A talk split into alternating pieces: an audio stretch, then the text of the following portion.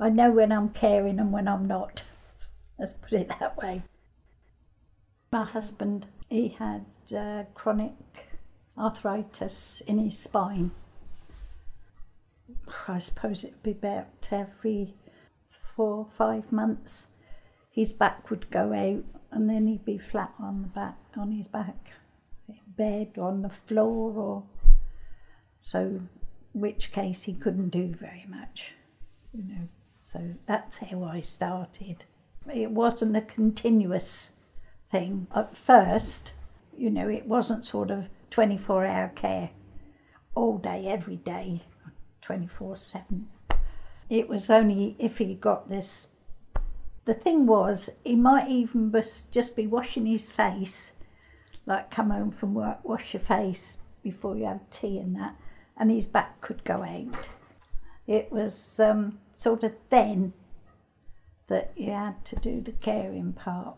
It didn't happen sort of uh, every day. It was only on a basis that if he'd gone out like that, then it was like a week or two before he was back where he could do things for himself.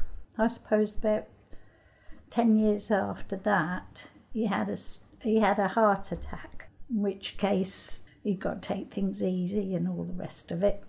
And then uh, he had um, a stroke which laid him up for a while. And then he had another one.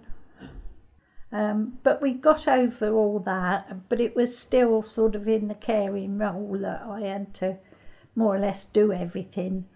I couldn't really go to work because he didn't like me going anywhere, you know, like men do. And he was one of the old fashioned type of person. I married you, you're supposed to be here with me. Anyway, after he had his strokes, he was quite sort of disabled. I suppose it was about eight years after that that um, he died. But I used to go out once a week to do, um, no, it wasn't, it was once a fortnight because he kicked up. You can't go and leave me to do embroidery. So that was the only sort of entertainment or fun or whatever that I used to get. It was very important because you, you feel trapped.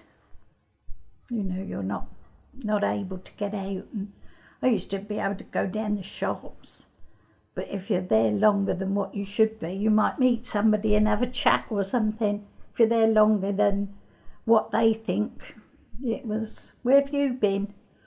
I've wanted you, what have you. You know, you have to be a bit sort of um, hard with yourself and sort of say, well, this is my time, and like switch off. But uh, other than that, that was one husband. I mean, he died in January, not this year, uh, 07.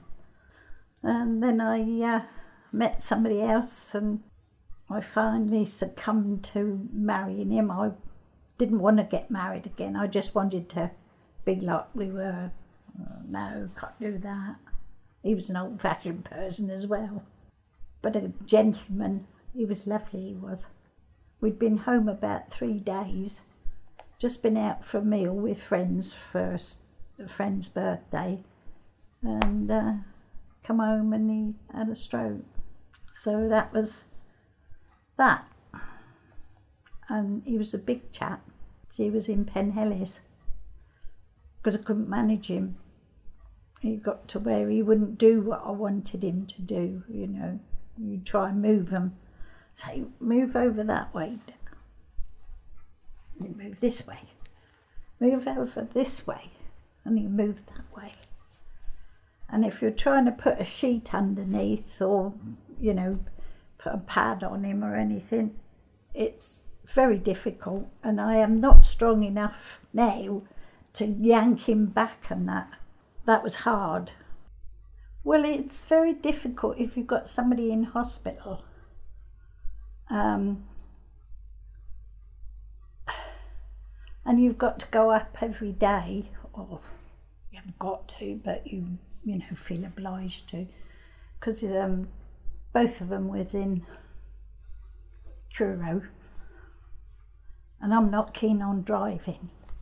I've had a lot of stress from the for for the two of them, you know. I'd heard, um, I don't know where I'd heard it, but I'd heard it from somewhere. So I asked the doctor, you know, is there anything like um, for carers around? And uh, the um, what's it nurse? Well, the nurse that's in there, you know, the doctors. She said, "Oh, she said there's a carer support work um, support um, group um, in Elston." So I got the information from her and joined. So